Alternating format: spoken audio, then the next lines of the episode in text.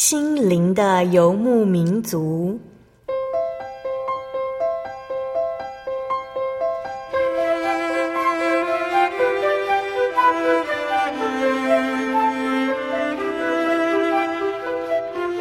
在这个谁都不管谁的后现代社会里，每个人的心灵都是游牧民族。成长的过程就是寻找的过程。每一颗漂泊的心灵，其实都在寻找生命的绿洲。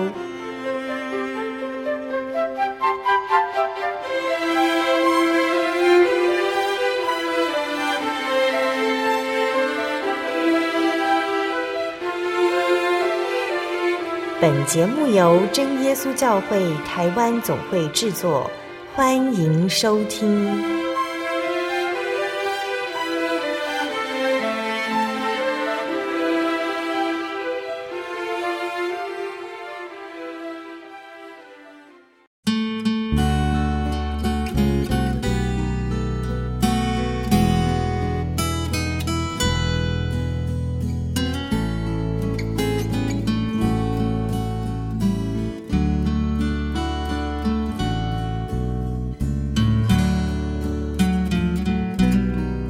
在空中，心灵的游牧民族节目听众朋友们，大家平安，我是阿弗拉。又到了我们每周空中聚会的时间。最近大家是不是都感觉到气温开始有一些明显的变化呢？就有如成语所说的“乍暖还寒”。阿弗拉前几天刚好用网络通讯提到了夏天好像来了，朋友们马上来回应说还没，还会变冷。那在日本的朋友来台湾旅行也提到说，台湾这几天好像夏天，可是还不到二十四小时，天气又像溜滑梯一样，逼得你再次从衣柜中把保暖衣物挂在身上。所以，亲爱的听众朋友，千万要照顾好自己，不要生病喽。今年的流感特别厉害，阿弗拉也听说身边有些朋友生病了，状况都十分的严重，大家真的要好好保重才行呢。在今天七百四十八集节目当中，我们将邀请到目前属真耶稣教会北台中教会彭书哲姐妹来到节目当中与我们分享，在她的信仰历程中，她感受过不同信仰的冲突，也深刻地发现主耶稣的奇妙。访谈之中，我们将与她一起来谈家庭的恩典故事。访谈之前，阿弗拉要跟大家来分享好听的诗歌，歌名是。超乎一切，歌词是这样写的：超乎众全能，超乎众王，超乎众受造和宇宙众万物，超乎众智慧和众能的道路，是你创造天地和万物，超乎众国度，超乎权位，超乎这世界所知和所想象，超乎这世上的财富和珍宝。无一事物能与你相比，定时价埋葬在石洞，你舍生命被拒绝和孤单，像玫瑰遭践踏在地，胜过死亡。你顾念我，超乎一切，超乎所有一切。超众权能，超众王，超众受造和宇宙众万物，超众智慧和众能的道路，是你创造天地和万物，超众国度，超权位，超众世界。这句话说像啥悄悄许下的财富和装扮无必是无能为力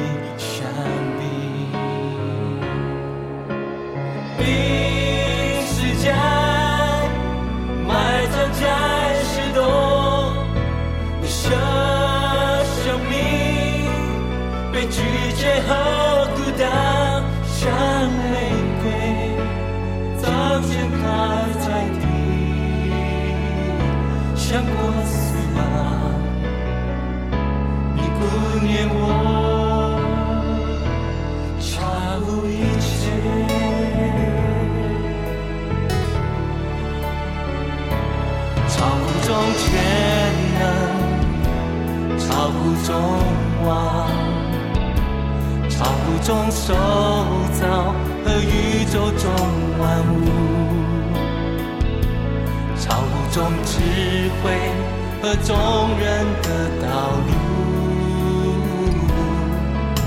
是你创造天地和万物。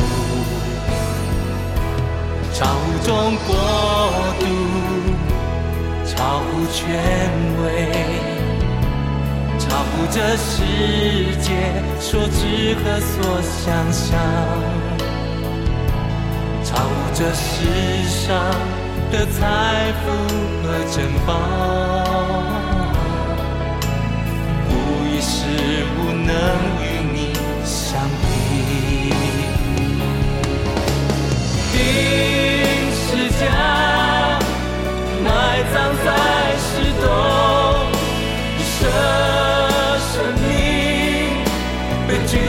的孤单，像玫瑰早践踏。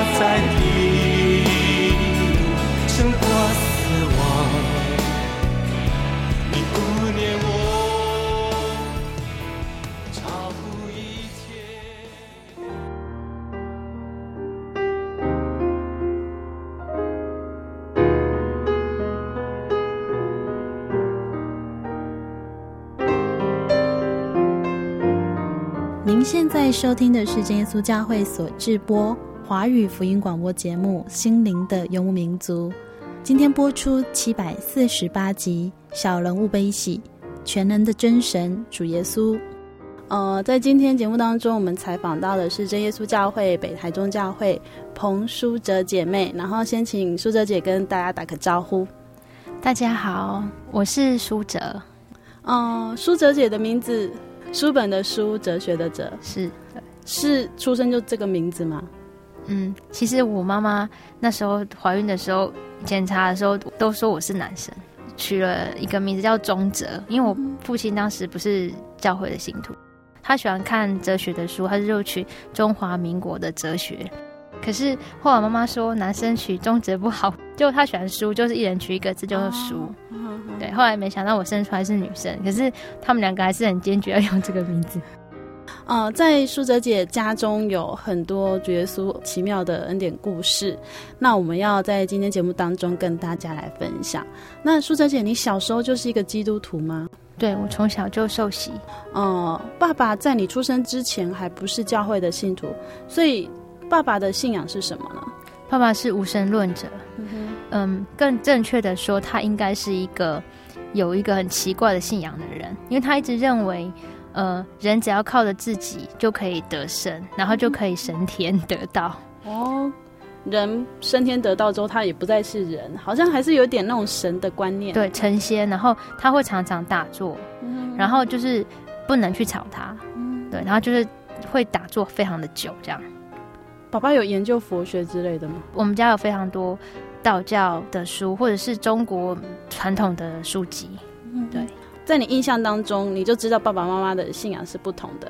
对，非常的明显啊，因为我们都会去聚会，就是包括晚间聚会或是安息日的聚会。可是爸爸的话，因为呃，应该说是我爸爸，他是职业军人，所以其实大部分的时间我是看不到他的。可是他回来的时候，呃，有时候会陪我们去聚会，但是很明显的就是他的言行举止，其实他就是不像一个基督徒啊。妈妈从小也是一个基督徒吗？是，他从小信主。嗯哼，妈妈在婚姻上面的选择，她选择了一个不是基督徒的人，这样子。是。嗯哼嗯哼，这对你来说会有影响吗？就非常大的影响，因为。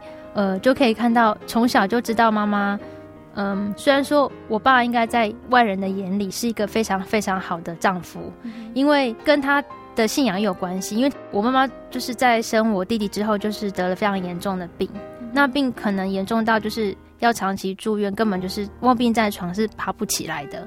那我爸爸就是只要是有放假回来一定带他去看病，而且就是对他就是无微不至照顾他，所以在外人的眼里，我爸爸是一个非常非常好的先生。但是我妈妈的内心是非常孤单的，因为她真正需要的是有相同信仰的伴侣。那在她身体有这么多疾病缠身的时候，然后其实是需要很多心灵的安慰。那因为当时其实她内心是很孤单，而且她嫁给我爸爸之后，她就没有圣灵了，所以祷告常常都是没有力量。那其实父亲又不是一个在他的内心啊，就是可以给他精神上的那种支持的人，所以应该是很痛苦。那也就是因为这样，所以我从小的环境就是可以非常的明显的感觉到妈妈内心的无助。不同的信仰其实是要背负很大很大压力的。尽管在外人的眼里，那是一个很美满的婚姻啊。刚刚有提到说爸爸陪你们去教会，那想必是不会阻止你们去教会。虽然爸爸他也有自己认为的一个可能宗教观念或人生的观念，但是他很尊重妈妈。真的在不要说外人，可能在你的眼中看来，在信仰这一块，哎，爸爸好像也没有干涉很多。对，他从来没有干涉过，嗯、但是也没有支持啊。对。所以你在心里面居然还会想说，哎、欸，其实你看得到妈妈需要的是信仰上面真正的力量，所以你就一直跟自己说，我以后长大我要嫁去主内。开始有这样的想法是几岁的时候？应该是从小吧，因为妈妈在我有意识以来，她就会跟我说，千万不要跟她一样，就是嫁娶外邦人，就是一定要嫁娶主内。那再加上，其实我从小宗教教育是蛮完整的，那你受到一个完整的宗教教育。就会也很明白的就知道这样是不对的。那当然，大人的世界有他们的无奈。那但是，我觉得我自己的人生就是，我觉得我一定要就是嫁去主内，这是我应该说我非常非常的就是非常明确的一个志向。除了这个原因，可能是妈妈告诉你，或者是你在妈妈身上看到的。那还有就是，呃，其实还是会受到所谓的宗教的，可能是也不能说到逼迫，但是真的是不好过。在逢年过节的时候，家族那边会有什么样的状况呢？嗯、因为毕竟爸爸那边的信仰还是传统信仰，因为我爸是外省人嘛。那其实外省家庭他并没有太多的拜什么。呃，土地公或什么的，初一十五并没有，但是他们比较重视的就是过年过节要拜祖先。对对对。那祭祖，这对我们家族来讲是很大的一件事情。那每年过年，爷爷都要祭祖，然后就会准备很多的生礼啊，然后要祭拜。但是我非常感谢神的是，我从小到大没有拿过香，因为在我还懵懂未知的时候，几个月的时候，我妈妈就带我去受洗。那当然，就是受洗之后，家族有很大的反弹。爷爷就是会跟我妈妈讲说：“呃，这个小孩子当然他已经受洗，我们就尊重你们的信仰。但是之后如果有生小孩的话，就绝对不可以再随意的再去信耶稣。”对。呃，爷爷的部分，那么奶奶呢？奶奶本身是天主教徒，所以她其实没有太大的意见呐、啊。对，她就是尊重信仰这样子。那你们不能拜拜的话，那你们要会做什么样的事情？哦，当他们在拜拜的时候，我妈妈就会带我们，呃，带我啦。当时是带我，然后就躲在楼上的一个小阁楼里，然后下面就会放鞭炮啊，有很大的声音啊。那当然爷爷没有看到大媳妇，因为我爸是长子嘛，然后我是长孙女，他没有看到大媳妇就会念，然后就会在那边很大，因为我爷爷他有点耳背，就是耳朵听不太清楚，说他嗓门很大，然后他就会大叫说什么不孝啊什么啊，就非常的。大神，然后那时候我很小的时候，其实都会吓到发抖，因为我爷爷很少会用那么大的声音骂人，然后我妈妈就会捂住我的耳朵，然后就是有时候会看到他在哭，那所以就是会对我来讲，这也算是蛮大的阴影吧。提到说，爷爷虽然想说好，你既然受洗了，那我尊重你，可是家里后来有多一个弟弟，对。那弟弟好像就没有那么幸运，对，他真的很很可怜，他从小就很想受洗，但是他都没办法受洗。嗯，所以弟弟真的就出生之后没有办法说就抱去受洗。对，我妈妈就是怀老二之后，因为其实我跟我弟弟差蛮多，所以我们差了五岁。其实他原本认为只会生我一个小孩，但是没想到就真的神又赐给他一个儿子，就是我弟。那其实也很感谢神赐给我妈妈这个小孩，因为有了弟弟，其实。呃，爷爷对妈妈就是态度会比较好，因为他生了长孙。对，那只是说，在我妈妈来讲，她应该是更不好过，因为她知道这个孩子不能带去受洗，所以她有很大的压力。那她背负这样的压力，然后很多年，一直到我弟弟国小三年级才可以受洗。这样，为什么弟弟到国小三年级可以受洗？因为呢，他从小就是跟我们，虽然说每年过年我们都回去嘛，但是平常的作息都是正常的。他都是跟我们一样会去晚间聚会，然后会去守安息日，然后去中二教育上课。可是他都是属于慕道者。嗯，然后在小的时候，就是每次我们的联欢会，他都是不能领圣餐的。然后他就会一直说：“为什么姐姐都可以，我都不行？”一直闹。那当时他小，所以妈妈就会跟他说：“因为。”呃，家庭的因素啊，爷爷怎么样？你是长孙，所以不能受洗。可能那时候小，他也不见得听得懂。但是他真的有意识之后，他一直都很想要受洗。那也一直跟我妈妈讲，所以我们家就开始为这件事情祷告。那在他国小三年级的某一天，然后那次联会，他就跟我妈妈说：“我要去跟爷爷说，我要去受洗。”然后妈妈就说：“好啊，如果你敢跟爷爷讲的话，你就去啊。”然后我们其实都很害怕，因为。我爷爷是很很好的人，可是他很坚持的事情，没有人敢跟他违抗的。那弟弟要去讲的时候，我们还为这件事情再祷告一次。其实我们并不有太大的，嗯，没有抱很大的心，对，就是不会觉得那会成功。但是没想到爷爷居然轻松的答应他，就说：“好啊，你去受洗。如果是你自己想的，你就去，你就去信耶稣。”这样，我想在这件事情上，我觉得是神在他身上做工了。他那时候应该是表现的非常坚决，而且应该是用成熟的态度去面对爷爷。虽然他那时候才国小三年级，呃，所以弟弟在国小三年级也真的受洗了。从此以后，要躲在阁楼就变三个人这样。对，就是我们三个，因为每年过年爷爷还是会骂，然后说就多一个，连长孙都跑去信耶稣。觉得爷爷还蛮可爱的哦。其实他好像很在乎长孙一定要拜拜什么的，可是他又轻易的答应了。我觉得那是神在他身上动了功，对，不是那么不是他自己说的，也是有点像那种埃及王，就是好让你们走，后来又 要去追你们，没错，就是这样子。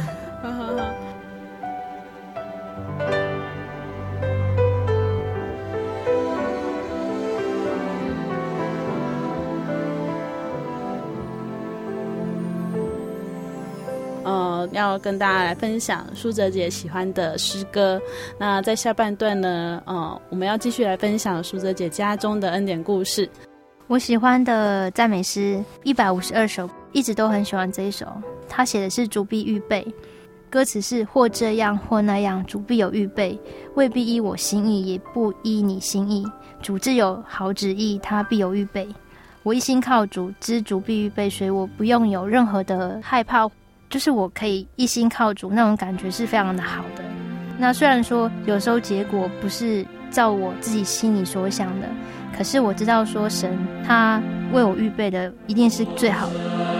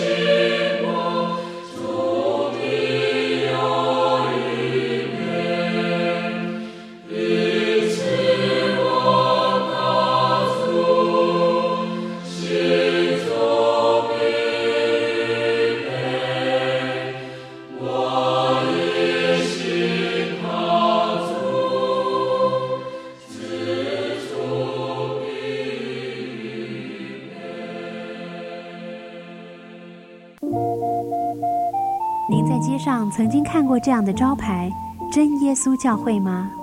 也许您很想，但是却不好意思进来看看。其实我们真的非常欢迎您。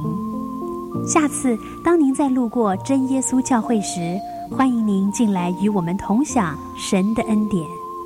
真耶稣教会，台中邮政六十六至二十一信箱，欢迎来信，愿您平安。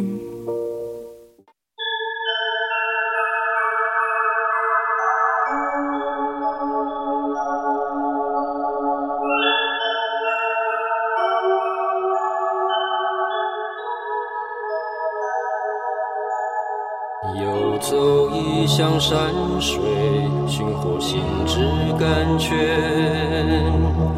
满溢心灵喜悦，尽在游牧草原。心灵游牧民族，陪你成长。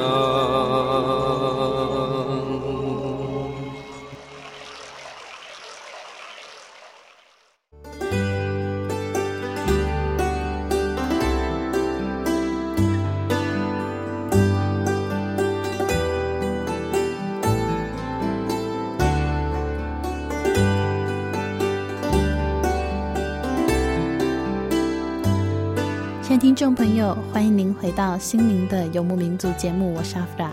今天播出七百四十八集《小人物悲喜》，全能的真神主耶稣。我们专访到的是真耶稣教会北台中教会童书哲姐妹。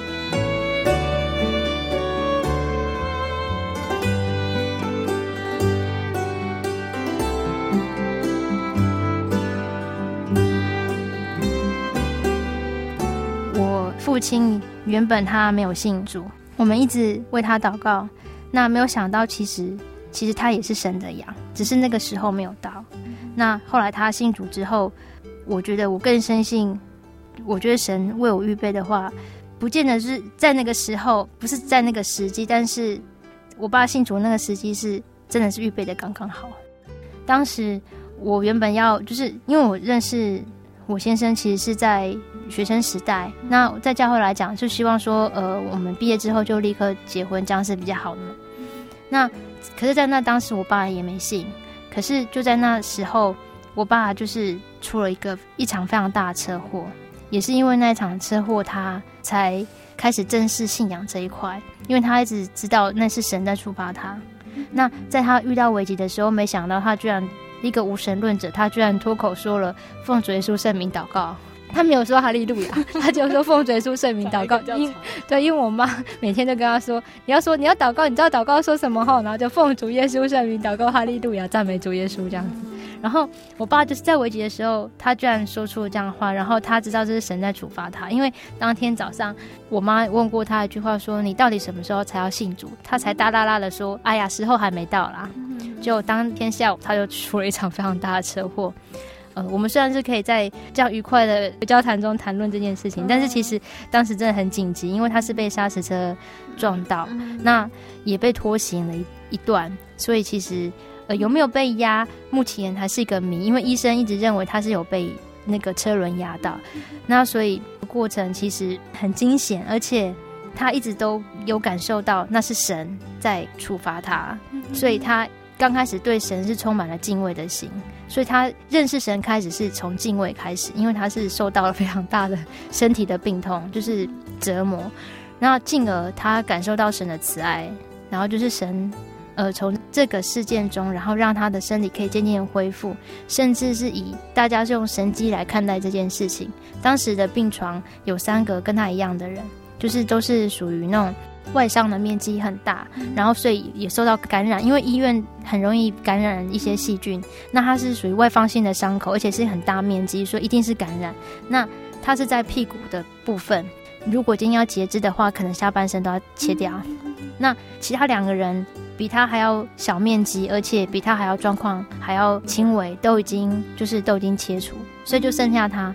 那医生想，这个情况也很不妙。可是没想到他植皮之后，居然就可以就不用再虽然他还是受到很多皮肉伤啊，那在这整个那个车祸然后病痛的过程当中，让他感受到神的慈爱，也决心要信主。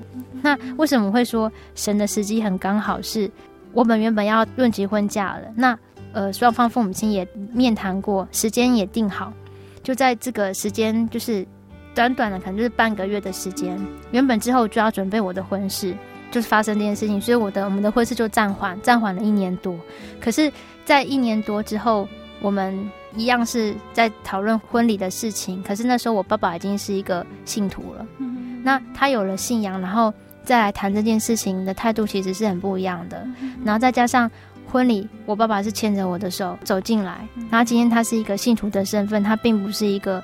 纯粹纯粹复兴，对，对我来讲那个意义很重大，嗯、对，所以对我来讲，那时候我突然间才觉得，我以前一直觉得我的祷告神都没有在听，然后我祷告非常的多年。那我之前在念神训班的时候啊，有没有一个同学他也是这样？我们有几个同学正好大家在谈的时候才发现，爸爸都是未信的，嗯、那就大家都特别的，就是就是关心对方。那没想到我一年级的时候。他爸爸就是身体不太好，可是二年级就发现他爸已经过世了，然后而且是在我们神训参加前几个礼拜过世这样，然后他内心非常不能接受，他祷告的时候他很恨神，他觉得为什么 为什么这样，然后他不能接受，然后他跟我讲，另外一个是弟兄啊，然后弟兄感觉好像没什么，就是很平淡，可是也许他内心很煎熬，我们是看不出来，可是那时候我对我来讲是一个很大的打击，我突然就跟神说不会吧，这样子，当然。在之后，神用他的方法安慰了这位姐妹，但是对我来讲，就是我觉得是一个很大的阴影。我知道这件事情之后，我就一直跟神说：“神啊，请不要夺取我爸的性命，他还没信。”对，然后是我爸那时候出车祸的时候。其实我当下我我妈跟我知道其实是神的管教的时候，我们没有很害怕，因为我们知道神要救他了。所以当时所有的人都是很不乐观，包括医生，他都会觉得你们这一个房间里，因为我们当初是一个病房，我们是单人房，因为他是外方性伤口，所以他只能住单人房，怕被感染。他说：“你们这一整个房间里面的气氛怎么会是这么的乐观跟欢乐，好有笑声。”他还常常问我说：“因为可能我很瘦小，所以那个医生一直觉得我年纪很小，可能是高中生。为什么？”他就说：“妹妹，你到底知不知道你爸他现在是什么状况？”我就说：“我知道啊。”他说：“你真的知道吗？他很严重哎，可能会随时会有性命危险。”我说：“我知道啊。”那为什么你们家还笑出来？因为我信耶稣啊。他说：“哦，信耶稣。”我就是很开心，我觉得我爸要信耶稣了这样子。然后他同事每个人来看他都在哭。然后都看到我跟我妈都没在哭，我会觉得可能他们会觉得说奇怪了，可是我会觉得说，我们知道神要救他，当然其实之后还是有几次就是面对面临很危急的状况，就是他也有可能有生命危险，但是我们知道那只不过就是魔鬼最后的，就是挣扎挣扎啦，他就想要得人，他得不到你，他把你的命取走，可是神要我爸，就是谁都夺不取他的性命。对，那我爸也是从这几次就是劫难，他更能够体会到神神的大能，神的权柄。对，那我觉得就在我结婚前，然后父亲信主的这个时机，会让我觉得神真的很很伟大。他这个时候实在是太厉害了，神太伟大了。对，所以我我后来一直都很喜欢这首诗，是因为我觉得，而且到后来，我爸现在还是教会的负责人，然后做很多的圣工。这是我所没有想到的，始料未及。因为我觉得我爸要他信主应该是很困难，可是没想到他信主之后，他很积极的追求道理，然后每一次的那个社会主审讯他都会参加，然后而且他追求道理的心非常非常非常的，他每天对，然后他每天都读经，然后每天祷告。他甚至还问我说：“你到底有没有每天读经？”我会觉得说自己有时候看到我爸的信仰这样突飞猛进。我会很高兴，但是也会觉得自己真的要再多加油。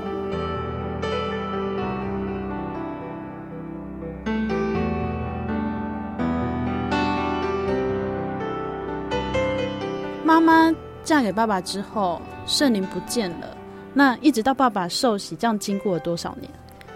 应该是二十几年吧。就是刚好你大概是你的年纪，对，大概是我的年纪，嗯、而且。很小时候很有趣的就是，因为我妈嫁给我爸之后就没有圣灵了嘛。那我们从小我都是跟妈妈一起求圣灵的，还有我弟，我们三个一起求圣灵，都跪到前面。然后我我妈都是年纪很大的那种。后来我求到圣灵，我妈还没求到。然后后来我弟也求到圣灵，我妈还没求到。我妈就真的觉得很煎熬。然后她当然也会觉得，因为她拖着那种病痛的身躯，然后他会一直觉得神到底有没有在听他祷告，就真的很辛苦。刚刚为什么会说主必预备这首诗歌，我非常的喜欢，就是因为。神赐给我妈妈圣灵的时机也是非常的奇妙，因为之前我爸那时候是我爸还没信主的时候，原本他是职业军人，后来他就退役了。退役之后，然后他又考上公务员，所以他后来就在荣民服务处服务。那他的工作内容是，就是专门在办一些农民的丧事，那有些殡葬业会跟他做一些招标的，他在处理这方面的事情。那这方面其实会有很多黑暗面嘛，因为这是。可以得到很多利益的，嗯，的一个部分，所以很多殡葬业者会贿赂我爸爸。那我爸的个性是，他就是该怎么做就是怎么办，公事公办，可能跟之前的人不太一样，所以就惹惹毛了一些人。嗯，军人的那种节操都在，很耿直这样。是他就是这种人，然后就是他话也很少，那表情就应该是很严肃。也许应该应该是这样得罪了一些人，嗯、一定的。所以那些人就是想尽办法要害他。这段时间之后，我妈晚上近半夜常常接到一些奇怪的电话，就是可能人家打电话来就挂掉。我因为我那时候在台南念书了，所以当时还有人哦，我可以说我真的没有得罪什么人，可是当时有些奇怪的人，然后跑到我住的地方，然后跟我们二房东说我的摩托车是哪一台，然后我还被放气好几次，顺便被还有被戳破轮胎。放那个轮胎那个气，对，放气。嗯、然后，可是还好，感谢神，是我真的我都发现，嗯、因为可能我自己很警觉吧。而且我那时候还跟我房东说：“你真是很奇怪，为什么要告诉人家？”就对他说：“ 因为我就是这样说出来。”他也说他不知道为什么就这样说出来哦。嗯、那些人也看起来凶神恶煞，可能是他被吓到，反正就是这样子。我刚开始不敢跟我妈讲，后来是我妈跟我说，她三更半夜都接到一些奇怪的电话，嗯、然后我就说奇怪了，为什么我也遇到一些奇怪的事？然后我爸那时候都没跟我们说，后来他还跟我们说，呃，可能要多注意，因为就是这些事情。然后后来发现，我爸有时候晚上还会看到，这是真的，嗯、就是看到那个女鬼在那个玻璃窗后面。嗯、然后我妈就跟他讲说，你不要害怕，有神这样子，然后奉着就圣名赶鬼之类的。然后我爸那时候都，他可能多多少少也会。感受当时应该有感受到我们的信仰的力量啊，嗯嗯嗯、可是他也没多说什么这样，然后就在这没多久，然后我妈就看到了，她就做梦，应该是做梦，她就梦到，然后有两个天使就在我们家的外围，然后眼睛睁得大大的，然后就在那边驻守着，就是顾着我们家，对，然后。我妈其实有时候晚上接电话，毕竟她跟我弟那时候我弟年纪还小，她会害怕一个女人跟一个小孩而已。然后其实就外面黑黑的嘛，因为在住在山上，他会害怕。不过他有做过这个梦之后，他就觉得真的是神的使者在保护着我们家，他就没有那么害怕。然后我说过，那时候我妈还是没有求到圣灵，嗯，然后这个梦让他感觉到神其实还是在乎我们家，还是在帮助我们家。然后没有多久，然后她又做了一个奇怪的梦。呃，应该说是他当时应该是有埋怨神吧，就是说他求了圣灵真的很多年，将近二十年，应该有超过了，都没有得到圣灵。就是神的时候到底是什么时候？然后他的病痛这么久，然后也不晓得可以活多久。那神愿不愿意原谅他？等等的，他可能跟神有谈，然后他内心有那种很难过的感觉。然后，然后我觉得神是借这个梦安慰他，就是他梦到一座很。高很高的山，然后那座山是白色的，是不是冰不知道，反正就是白色，很亮很亮的白。然后那而且是非常陡峭，就接近那种九十度这么这么高。每个人好多人都上面爬，我妈妈也在上面爬。她应该有看到认识的人，反正大家都在上面爬就对了。然后很累，因为那座山太难爬了。然后呢，有的人呢就开始在那边一直念呢，哎呦，好累啊，怎么样啊？然后有的人就哭啊，因为爬的太辛苦、太痛了。然后我妈妈就说，她当时是就是在休息，然后后来又要爬，爬爬爬。然后在那座山上有一个很高很高的人，然后应该是非常严肃的脸，然后拿着一个一根杖。然后那个人非常严肃，他没有任何的表情，他也没有看着下面任何一个人，他就是非常非常严肃的在那个山顶上这样子。那个人呢，看起来非常的严肃，可是只要有人从山上这样掉下去，他立刻拿出他的杖，然后接住他，然后把他放到他原本爬的那个位置这样子。然后我妈也是掉下去，然后就把他他原本的位置这样。然后他会很感动，是他觉得那个人就是在他的感觉上，那个人是神。然后不管他，就算他爬的再苦，这个路再苦，只要是他能够忍受得住、承受得住，神还是会让他这样爬。可是当你承受不住的时候，他会拉你一把。所以在那个时候，我妈就是有时候要激励，觉得其实神的恩典很大。然后就他犯了那么大的错，他嫁娶了外邦，然后就后来圣灵没有了。可是其实他神还是在我们家。做了很多的事情，然后让我们家得到很多的恩典，孩子还是可以信主等等的。其实他那时候就是除了感谢神都没有其他的埋怨跟 任何的那个。我想可能是因为他有这样的想法之后，我觉得后来就不久之后他又得到圣灵，然后这次重新获得的圣灵对他来讲意义又更重大。对，然后再加上后来没多久，我爸就是又信主，所以变成说他们两个有一样的信仰之后。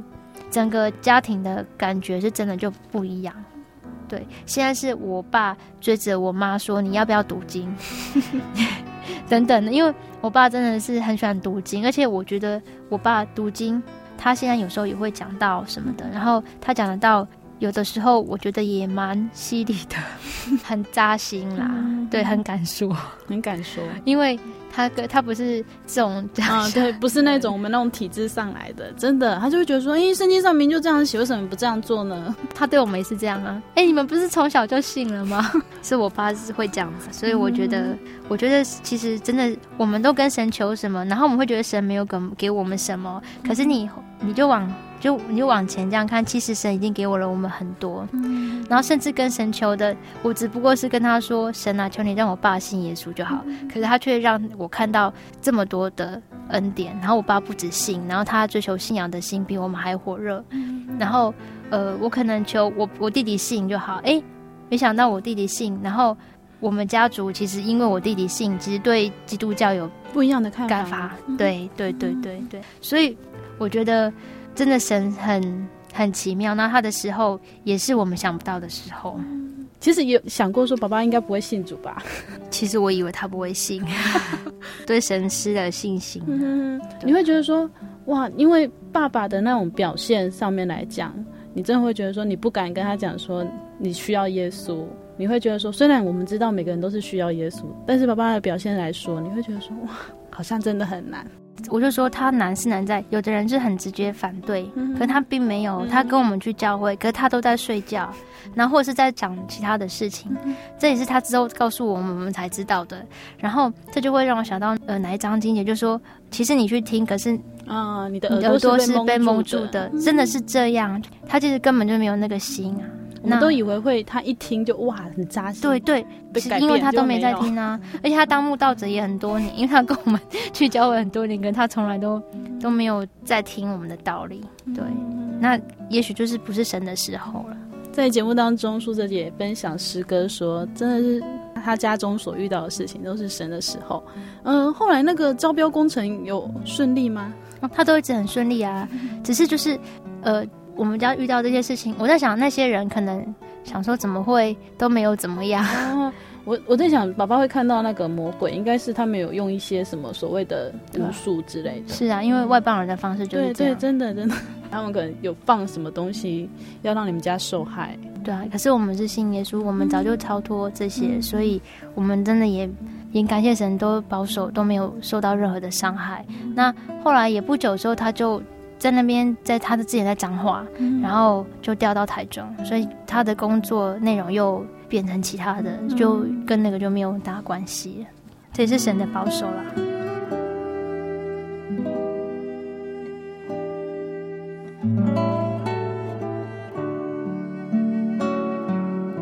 在淑哲姐与大家分享家族恩典故事之后，她将与我们分享自己所感受到主耶稣的奇妙。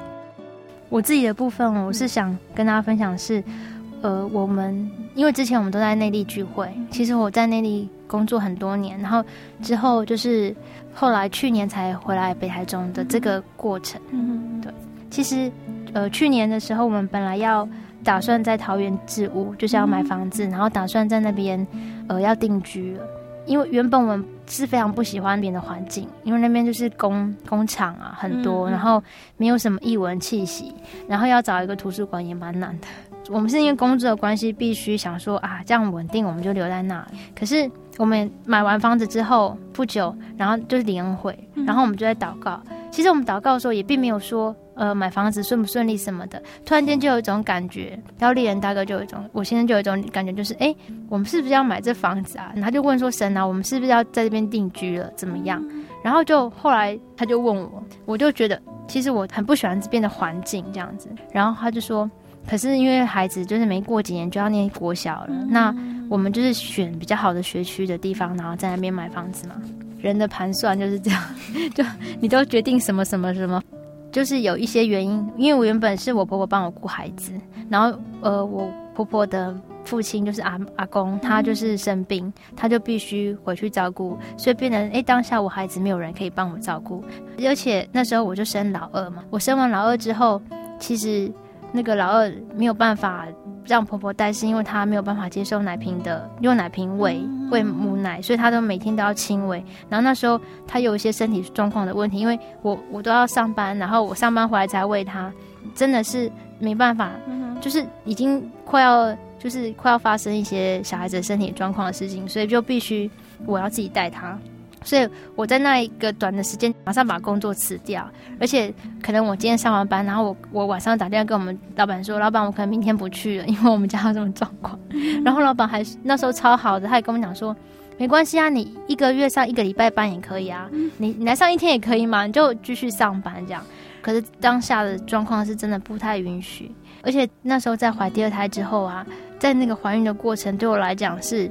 我觉得我已经快得到忧郁症，所以我生出来的孩子，当初我觉得他并不是一个非常健康的小孩，我对他是很亏欠的。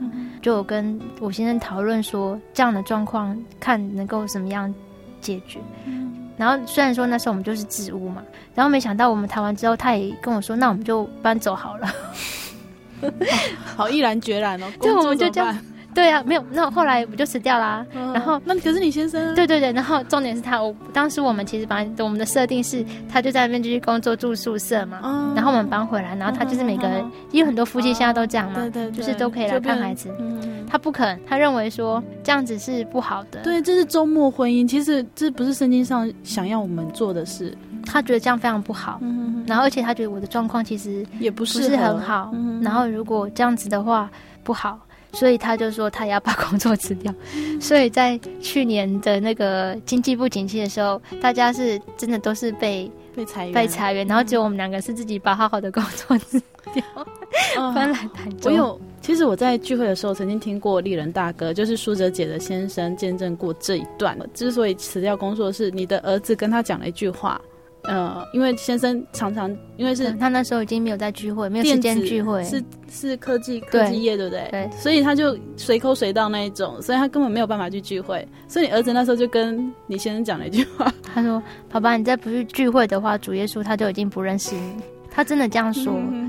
因为我们常常跟他说，有时候他我们因为我们是晚间聚会一定会去，可是小孩之后有时候想睡觉或者是想要做别的事，他就说他不想去。然后我们之后就跟他说，你不去聚会哦，你没有去聚会，神点名点名不到，久了耶稣都不认识你哦。如果你有什么事啊。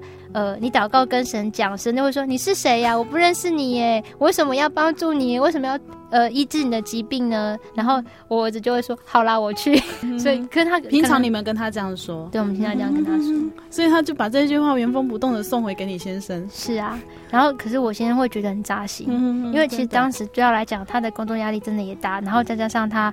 呃，晚上又要去上课，然后又要有论文的压力，嗯、然后其实他面对家庭，他可能压力很大，嗯、因为我们家老大，我怀孕的时候产检每次他都到，嗯、可是老二他从来都没到过，嗯，然后都是我自己去，就还好，还感谢神，我们老大都陪我去，因为他说他要看弟弟，嗯、然后所以我还有一个人可以带我去，而且当时一到五的时间我根本没有时间去产检，我只能等礼拜六。晚上，然后那个医生又很要等很久，所以有时候看到结束都十点了。然后我自己骑摩托车，然后载着小孩子，他已经睡着了，在摩托车上。然后我挺大肚子，大肚子还靠着他，我很怕他会掉下来，就这样骑骑骑，这样骑回家。所以我就觉得，当时真的，其实我们的生活已经是到了一个我觉得是一个很没有品质的生活。虽然在外面来讲，人家会觉得我们赚了很多钱，嗯、也不是很多钱啊，就是薪水算还不，收入算不错。可是，就是整个家庭的生活跟应该说是信仰的生活都非常的不好。我觉得感谢神让我们做出一个正确的决定，因为我觉得先求神的国跟神的义，对。哪怕是我们那时候是真的没有收入，过了几个月，其实我们还是过得去啊。然后我们甚至觉得我们的心灵更快乐。然后我觉得那个是你赚一辈子都赚不到的。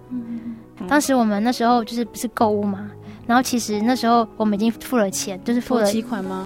呃，不是没有头期款，就是定金一段一一算也是一段一大笔钱。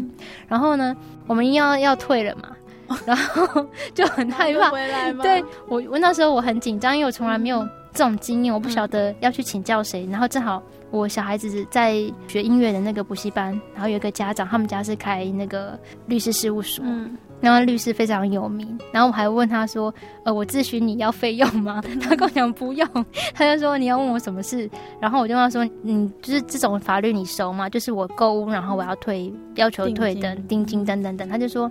这种熟啊，他说一般来讲都是不会退啊。对啊，通常定金是拿不回来。然后还有还有重点是，你如果凶一点的话，嗯、还可以退，可能最多五五五五就很好。我心想五五也好啊，而且要凶，怎么可能凶一点？我就在想啊，我就一直在思考这个问题。然后因为一开始我们就跟人家讲说我们是基督徒，嗯、买四楼也没关系，什么也没关系，啊、怎样人家觉得不好的我们也没关系，啊、因为我们根本就百无禁忌嘛。现在要去对人家凶。我不敢，然后我就跟 我就祷告跟神讲说：“神啊，可不可以就是让我想一个办法？”然后我我其实那时候我心里已经想说，我哪次钱拿不回来了。可是我讲讲看，我就说：“小姐，我真的很有诚意的跟你讲，我也不是要糊弄你，就是我真的就是不是要骗你怎样，是我现在没有打算要在这边购物，我真的是要搬走，因为我们家有一些因素。然后呢，我就跟他好好的讲。”当时只有跟我说，呃，因为我是礼拜天打给他，他说他们礼拜一都没有开会，他等礼拜二他才会跟我联系，这样他们开会，他跟他们老板讲讲看。可是我觉得那种感觉就是好像也了无希望了这样。可是我们还是为这件事情祷告，很奇妙。礼拜一一大早，那个小姐就打给我先生，然后他就说，呃，陈先生，那个我正好跟公司联系，你们钱可以全数退还，然后今天晚上来。然后我们想说。这么好，会不会有诈？然后就很害怕，然后就觉得说，呃，到底要不要要不要找一个人陪我们去？然后我们还找了教会一个很粗壮的弟兄，他还说他有带录音笔，我们就去，然后去他就请他们喝两杯咖啡，然后回来，呃，整个手续不过五分钟，然后他出门半小时就回来了。然后我就吓一跳，怎么那么早回来？是怎样？他就说已经好了，整个都已经处理好，然后全额退哦。然后我就打电话给那个律师说：“哎，这样到底对不对？”他说：“哦，我办过那么多案件，没有一个是这样的。”他说：“好啦，你们信耶稣，耶稣最厉害啊！你们信耶稣就好了，你干嘛问我这律师啊？”他跟我开玩笑的，可是我觉得我真的很感动哎，我就觉得说神真的是连我朋友都说信耶稣比他还要厉害，他是一个非常厉害的律师哦，可是他居然从他口里可以说出这句话，我真的很感动。我觉得真的是信耶稣真的很好。呃，主耶稣也是觉得说你们可能不适合住在那里，让你们能够换一个环境，然后嗯。借由这些嗯经过之后啊，就觉得哎、欸，其实主耶稣的旨意是好的，要让你们来到台中这个地方。其实我觉得还有一个，那时候陈念还跟我讲一件事情，我很惊讶，是其实他之之前就是一直在读经，嗯，然后他只是因为他读经不是说可以那么快读，他就是每天这样读一点，读一点，读一点。然后他曾经说他在桃园的时候，他这样读嘛，他重新再读一遍圣经。他曾经跟神说，他只是。呃，这样子跟神说，并没有说真的是许愿或什么。他就说，如果这个圣经这本圣经读完的时候，也差不多就是我要走的时候。结果那时候我们正要离开的时候，他真的读到启示录二十章。他自己看到的时候，他吓一跳，他觉得啊，这是基督徒不可以随便乱许愿。对，就是这是真的是神的时候很奇妙，巧刚刚好，就是刚刚好那个时候。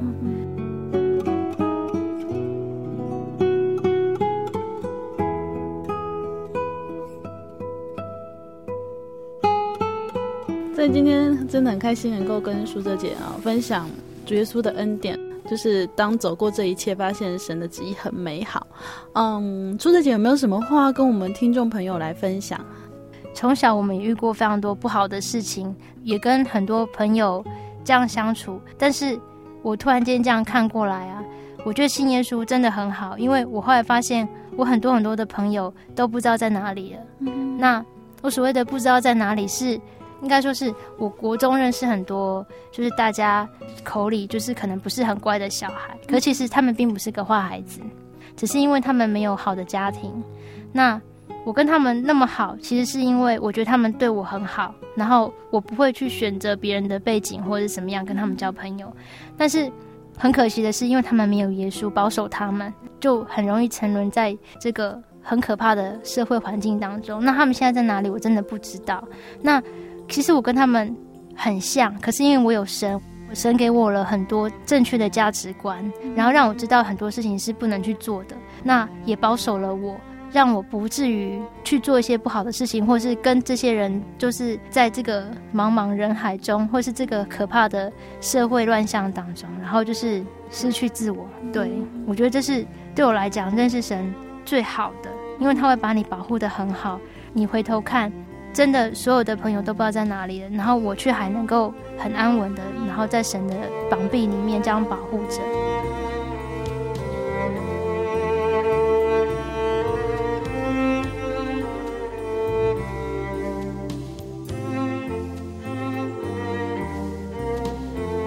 亲爱的听众朋友，在今天节目当中，我们听见苏哲姐用着非常愉快的语气和大家分享当时并不顺利也不快乐的故事。在信仰冲突中，他告诉自己，将来的婚姻一定要在主的恩典之中。在自己婚姻家庭之中，他又体会到神的爱，为他们的未来开路。亲爱的听众朋友，您现在也有着一份能让你紧紧依靠着的信仰吗？你所侍奉的神，是不是那位创造一切又能体会你心的神呢？欢迎您到真耶稣教会。您可以来信索取节目 CD、圣经函授课程、各地真耶稣教会资讯。来信请寄台中邮政六十六支二十一号信箱，台中邮政六十六支二十一号信箱，传真零四二二四三六九六八零四二二四三六九六八。您也可以上网网址 joy 点 org 点 tw，joy 点 org 点 tw。谢谢您收听今天的节目，我是阿普拉，愿您平安喜乐，我们下个星期再见喽。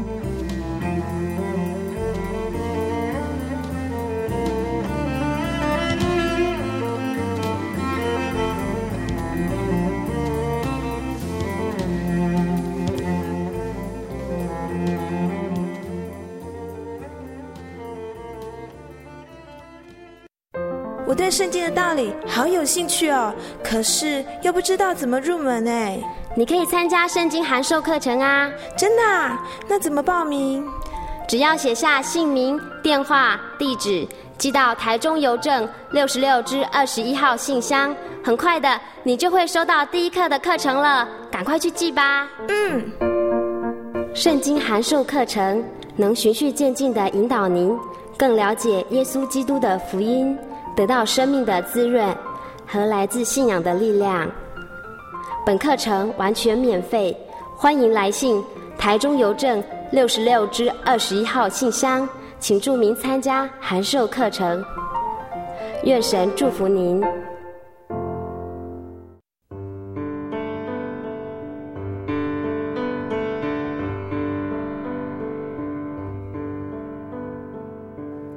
有什么地方能让你疲惫的心灵得到休息？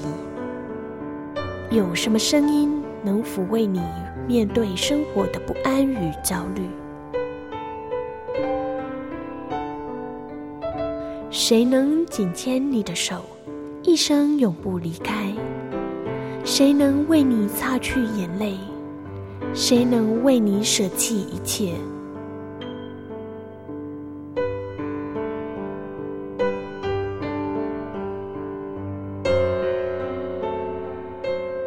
稣基督正等着您，等候您回到他的身旁，再次与他相认。欢迎您至各地真耶稣教会，让我们的疲惫与不安在他怀中得到安歇。